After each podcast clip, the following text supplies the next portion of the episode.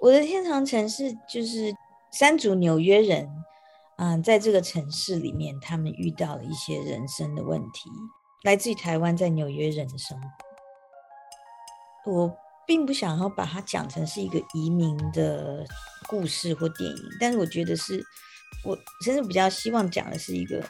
是一个纽约人的故事。所以我在写故事的时候。并不是说都是把自己的故事写进去电影里面，反倒是自己生活经验里面的感受，我去试着去记记住这种感受，然后啊、用一个故事来表达这些感受。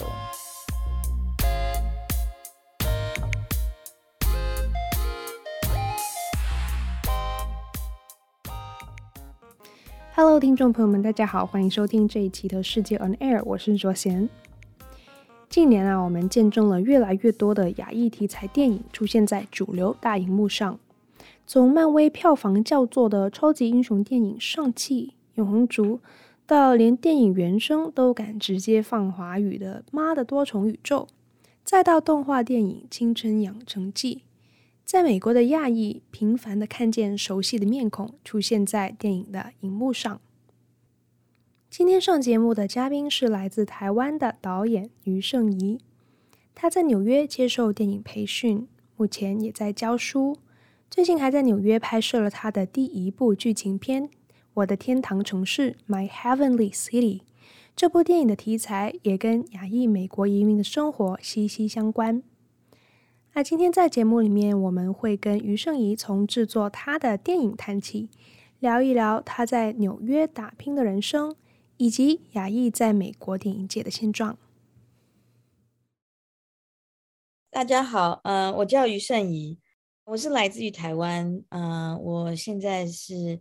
一个电影的编剧跟导演，然后同时我也在大学里面，纽约上州的一个学校叫 Ithaca College，教授电影制作的课程，基础电影制作，从基础到。呃，中段到进阶的电影制作都有。那教授的课程就呃内容呢，包括呃编剧啊、导演啊、剪接啊这三方面是我的专注的跟比较着重的一些强项。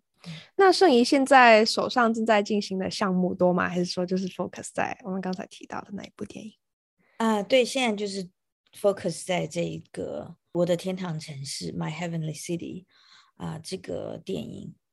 算是才刚拍完，没有多久，进入到初期的后期的阶段，基本上还有蛮多蛮多很繁重的工作必须要去呃进行，所以完全就是专注在这个片子上面。嗯，我们等一下会再详细的聊一下我的天堂城市这部电影，但是在这部分，我们想先聊一下胜宜。其实很好奇，因为每一个呃导演可能都有一部呃特别影响他们的作品啊，或者一个什么样的动因，或者说一个伯乐这样推他们入行这样，所以很想要知道，对你来说，你为什么会对电影行业产生兴趣？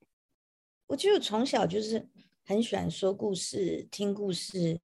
啊。呃读故事、写故事，我觉得我对故事的一个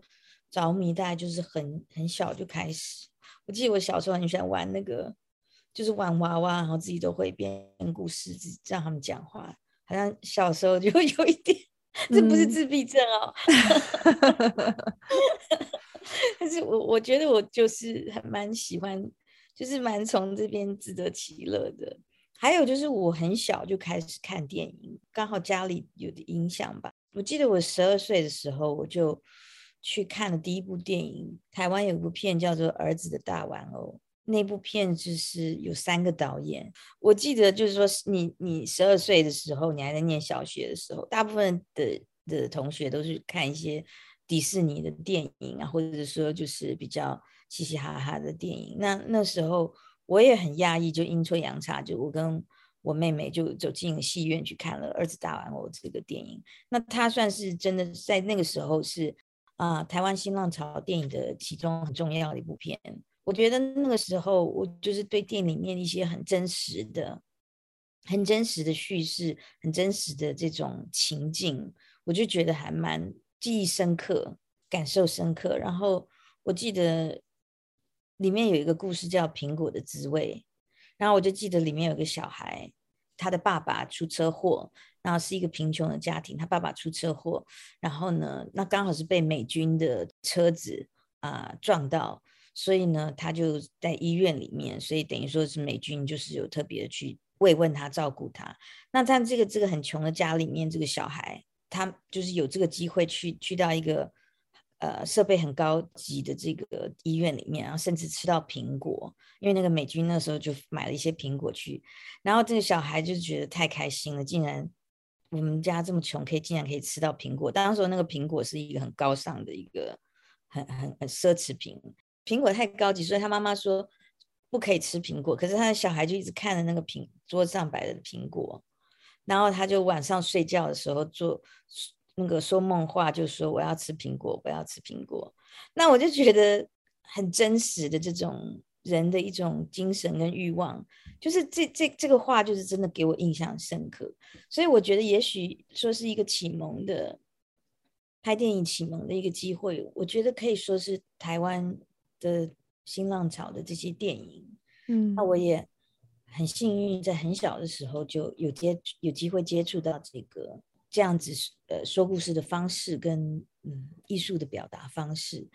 就是这个等于算是我的启蒙。后来我就是看了很多电影，越来越觉得说，嗯，电影就是我觉得可以去表达我对故事啊、对人的这个兴趣的一个最好的美材。可是当时等于就是喜欢看电影或者被艺术电影启蒙，这是一回事。嗯哼，那真正去做电影这一回。就这一行呢，又是另外一回事。嗯，后来就是真正要做到电影这一行，我觉得更大的一个启蒙，我觉得是来到美国念 NYU Tisch 的电影制作研究所。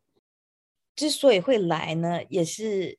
李安导演的启蒙吧。因为当时我看了他的一本书，呃，有一本书叫《推手》啊，就是他的第一部电影《推手》。那那个时候呢，台湾出了一本书，就把他拍。推手这个过程啊，很详细的讲了，包括他在美国念电影制作的这些。那我看那本书之后，我就觉得啊，这个应该会对我很有帮助吧。嗯，所以而且我看了他描述，就是他在美国上什么课，怎么样去，就是说呃，了解电影制作的这一个呃需要的一些说故事的技巧跟。怎么样去磨练？我就觉得课程应该会对我很有帮助吧。那个时候就真的很很想要过来，对，嗯、那也很幸运就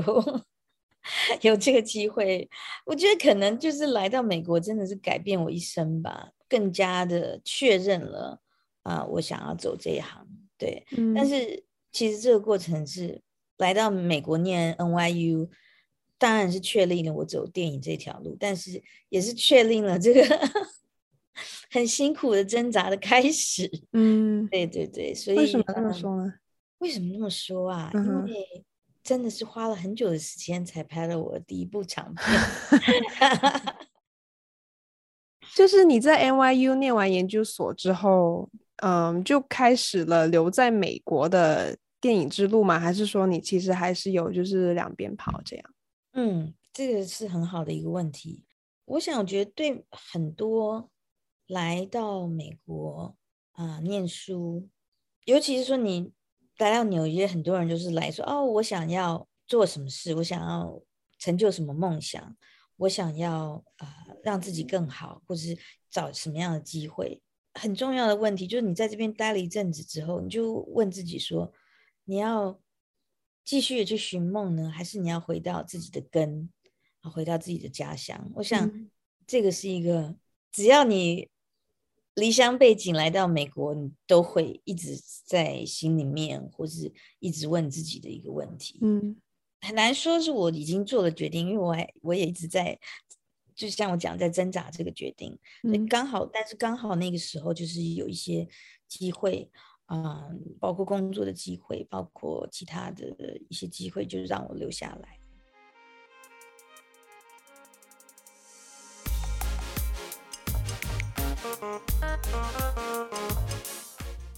那接下来想要聊一下你刚才说的所呃等了很久，终于等到的这一部第一部你的呃长篇的剧情片电影《我的天堂城市》，那现在是进入了后期制作阶段嘛？有哪一些的步骤？有没有呃说有一个可能要上映的日期已经定好了？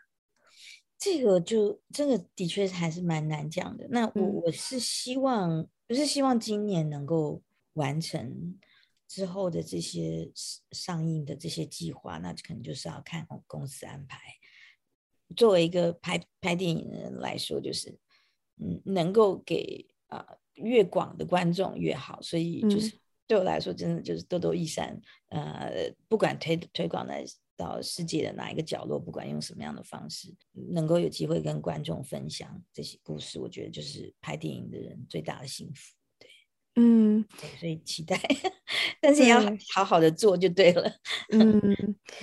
那全片都是在纽约市进行的拍摄？大部分是在纽约市拍摄，嗯，对，大部分嗯，因为这个故事，我讲说我的天堂城市，这个我的天堂城市就是纽约市，嗯，所以我觉得这个纽约市的这个嗯，也算是很重要的一个 character。这个都市的这个啊、呃、氛围跟面貌是蛮重要，电影里面蛮重要的元素，对。嗯，那整部电影拍了多久？啊、呃，我们拍摄了二十五天。嗯，拍摄时二十五天，那我们加上前置的准备也是有一段时间，对。嗯，那我们可以来在这边简单的讲一下这部电影《我的天堂城市》讲的是什么吗？我的天堂城市就是三段式的电影。就是说，三组纽约人，嗯、呃，在这个城市里面，他们遇到了一些人生的问题。嗯，那他们怎么样？那三组人有短暂的交错，嗯，也许就是怎么样，在这个这么大的城市啊、呃，好像觉得自己可以会被淹没的那种感觉，在这个城市里怎么样去面对，怎么样去生存？啊，挣扎啊，寻寻找希望。那每一段故事的人呢，他们都是在不同的人生的阶段。哦，也有的有有一段故事是他可能在挣扎，说他在留下留留在纽约，跟回到他自己家乡的一个十字路口。也有的是在短暂的来到纽约之后。他怎么样面对说他想要来这边追梦，但是幻灭的一这个过程？那也有就是已经来到纽约、已经移民的家庭，他们要怎么样去面对生命中另外一些必须要克服的问题，包括家庭的问题，包括亲子的关系这一类的。所以这三组人就是会有一些巧妙的连接。那还有，我觉得就是，嗯，怎么样去克服在大城市里面这种寂寞感吧？嗯，但其实他们都是华人的故事嘛，这三个故事。对对，这这三段都是来自于台湾在纽约人的生活，并不想要把它讲成是一个移民的故事或电影，但是我觉得是，我甚至比较希望讲的是一个是一个纽约人的故事。到底你怎么说是纽约？你说你来了两个月算是纽约人吗？或者你你来了五年算是纽纽约人吗？还是你你来了二十年才算是纽约人吗？我觉得，嗯，我的我的想法是在这个城市里面生活的人，嗯，你即使来了两个月，你也是纽约人。嗯哼，那怎么样？就是你在这个这么多元、这么很容易，就像我说，很容易被淹没的这样一个大城市里，你怎么样去？找到自己的出路，就大概是这样一个故事。那这三个故事都是你自己写的吗？对对，嗯，灵感是怎么来的呢？是有跟现实相关，还是就是所有的大部分的创作者啦，我不能说所有的人都是这样，但是大部分创作者就是创作的来源都是跟自己的生活经验嗯、呃、有一些相关。就是说，所以我在写故事的时候。并不是说都是把自己的故事写进去电影里面，反倒是自己生活经验里面的感受，我去试着去记记住这种感受，然后啊、用一个故事来表达这些感受。所有的灵感，你可以说就是在在纽约生活的这些感受跟看法吧。那嗯，因为我也蛮喜欢观察别人，我觉得蛮喜欢观察别人，蛮喜欢，因为喜欢人，喜欢说故事，我觉得都会去观察这些人生百态。那我觉得很多灵感是是来自于啊、嗯、自己的观察，还有身边的人。很重要的是，我记就是记得，譬如说这段日子啊，我们我们人生都会有一些。上上下下起起伏伏，那我就会记得说啊，我这一段故事是要表达这一段日子里面的一个某一个感受，用一个故事来去，希望把这个感受能够讲得深刻一点。嗯，听你刚才说这三个故事，其实嗯，他们跟很多纽约社会的一些。呃，我知道你不想说这个是关于华人移民的故事，可是它的确是跟很多华人移民的现状十分紧密联系的。嗯，然后这又是你的第一部的剧情片，为什么想到会把这么大的分量给到一个关于呃华人在美国现状的故事？其实 应该说这个是刚好是我第一部剧情片。那其实我一直在 develop 啊、呃、其他的案子，所以。是蛮意外，这一个案子先哦，有机会，oh. 呃，有机会拍成，所以我觉得这个，这个就我觉得这是拍电影里面蛮妙的一个，嗯，部分就是写了很多故事，其实你并不知道哪一个会变成第一个有机会被拍成，有的时候这种这种机运，我觉得有时候是就是天时地利人和，所以也也很有可能就是刚好在这个时刻，就是刚好这样一个故事就是被青睐。嗯，我只能这样讲，就是我自己也很压抑，就是我有些我我都有时候都会以为说，哦，我这个故事可能会先拍，这个故事先拍，但刚好我觉得，因为这个这个片子其实我没有拿到台湾的辅导金，嗯嗯，所以我觉得有这样子的机会，就是说，哎，嗯，比如说有些评审他们对这样的片子觉得觉得观众会想看，所以应该说这个。也难说吧，就、嗯、是感谢电影神呢。那天时地利人和，对，我觉得这个有时候是这样。但是我会写这样子的故事，一直都会对这样子的故事有一些有兴趣。嗯，刚好啊、呃，写出来，然后有有接受到支持，所以就对我也是在想说，是不是在现在就是大家对亚裔的题材，对对亚裔的题材的确是呃有兴趣的。有些亚裔的题材，也许呃是就是亚裔的美国人 （Asian American story）。嗯。那可是我写的故事并不是，因为我并不是在这里出生长大，所以我写的故事，我的经验是，或者是我身边的人或我的观察，比较是来这边的人他怎么样就落地生根，嗯，或者他怎么样经历这一段过程，也许他会回去。所以我写的。是比较从这样子的角度来出发，所以跟 Asian American 就是呃长大的故事有一点不一样，有点不一样，比较像是异乡人在异国的，对，比较是异乡人，但是又又有一点纽约的观点，所以我我我觉得是比较稍微不一样。那所以我也很期待，我也很好奇，就是说一般的观众会怎么接受这样子的题材。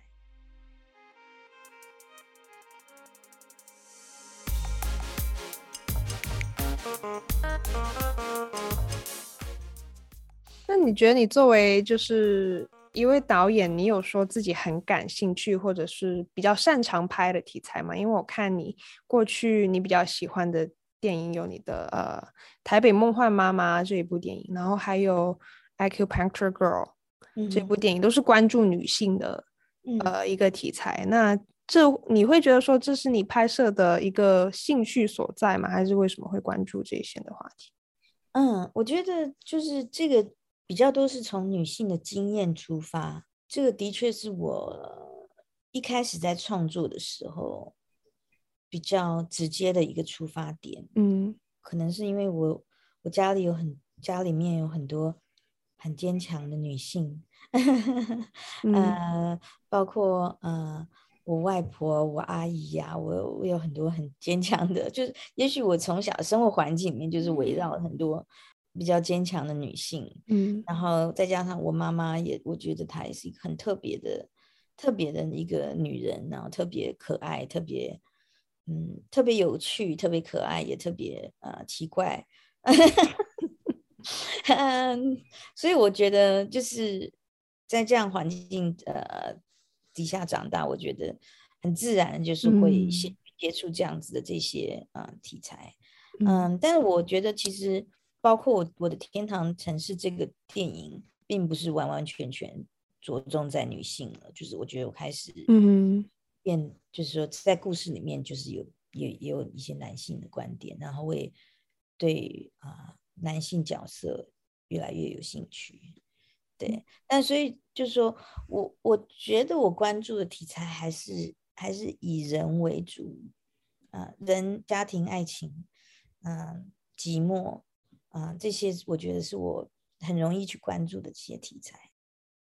所以说到现在为止，你在纽约拍电影已经有多少年了？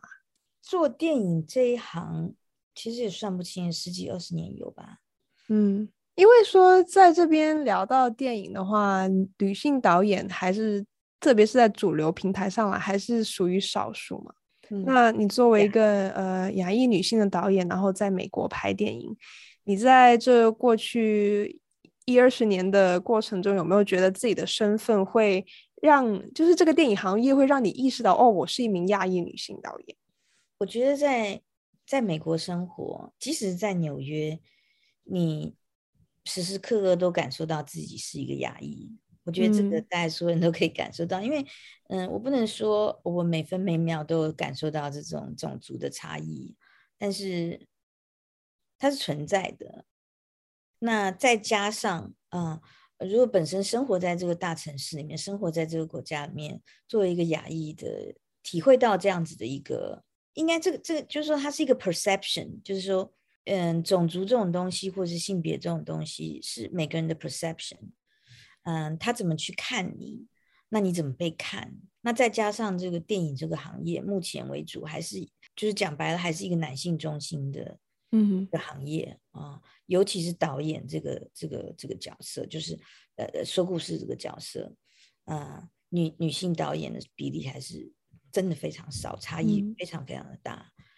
这两个这样原因这样加起来啊，我我看到你的问题说哦，就是作为一个亚裔的女性导演，有没有什么优势劣势？我优我就觉得优势我好像想不到哎。哦、oh, no。这是真的，这是真的，但不见得说因为这样子就不要去做。对，嗯嗯，我觉得劣势它比较大的一个问题是一个 perception，嗯啊，就譬如说，嗯，我是一个亚裔人，然后不管我经历经验有多少，或者是人家看我这这张脸，然后呢，嗯，讲话有一点点口音，大家的那个 perception 就是会不一样，嗯，或者说因为我。也许我今天，因为我我我并不是一个声音很低沉的人，或者是说，哎，我长得个个子比较小，大家对你的那个 perception 又是一个不一样。但是你可不可以用你的你的能力跟啊、知识，对电影的了解，跟你自己对电影的热情，能去说服说服别人？我觉得可以，但是是不是真的比较辛苦呢？我我我觉得有一点啦，我觉得多多少少有一点，就是。Perception 就是他怎么去看你。我偶尔就会想说，如果我今天是一个白人，我是一个男的导演，他们会不会这样子对我呢？会不会他们会不会这样子怀疑，或者是说不幸福的状态？Like not convinced，嗯，my direction。呃，我我有时候会想，当然最好是不要想太多，因为这样可能会把自己搞疯。但是。这个事情是，就是说，我觉得它是存在的。那如果说真的要去想有一点点优势的话，觉得，我觉得就像你说的哈，因为我们大家可能都感觉到说，哎，的确是亚裔的题材啊、呃，不管是在美国或者在全球，我觉得的确是有比较大家想要知道的一个趋势。嗯，那我觉得也可以说是这样子，是可以是一个小小的优势吧。嗯，那也也不算优势，我觉得应该是说机会。对，我觉得创作者最重要的就是需要一个机会。那所以我觉得我今天有这样一个机会，我就觉得啊，就是还蛮感恩的。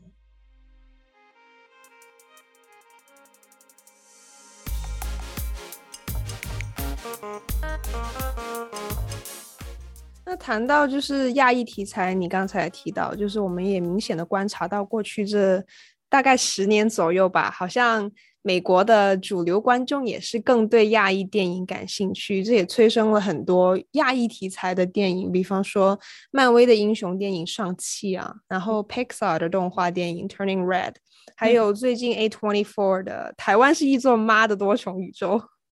但是英文就是 Everything Everywhere All at Once 这样的亚裔电影，然后就是好评也是蛮多的。对对，对。所以我想说，你有没有就是，比方说你在课堂的时候有没有跟学生聊这个现象啊？或者说你自己是怎么样看这样越来越多人关注亚裔题材的电影？哦，我我觉得非常好，我觉得非常乐见其成。嗯、然后我想，所有的亚裔的人，不管是你是电影创作者还是观一般的观众，啊、呃，我觉得都是。非常开心的这件事情，然后我立我的确也是在在课堂上感受到，我记得就是大概就是这这一两年吧，就是在课堂上有一些亚裔的学生看到我，呃，因为我也算是我们在这个电影系里面唯一的亚裔的教授哦，真的是，所以而且是亚裔的女性的教授哦，所以我有些学生的确是。特别开心，你想你在纽约上周这样子一个等于说白人比较多的一个呃环境里面，牙医的学生，牙医学电影的学生都真的有时候我觉得蛮蛮怎么说蛮不好意思的，就是觉得啊，好像他看到我特别高兴，那我也我也觉得蛮不好意思的，所以就会觉得说好像特别真的让他觉得他有学到一点东西，但是我我我我的确有感受到说哦。他们很开心，而且他们也感受到说，嗯，很多美国的，呃，在美国就是亚裔的故事特别被关注。譬如说，像一两年前那个电影《Minari》，嗯，《Minari》，《Minari》，我不知道翻成中文翻成什么，《梦想之地》，梦想之地，梦想之地。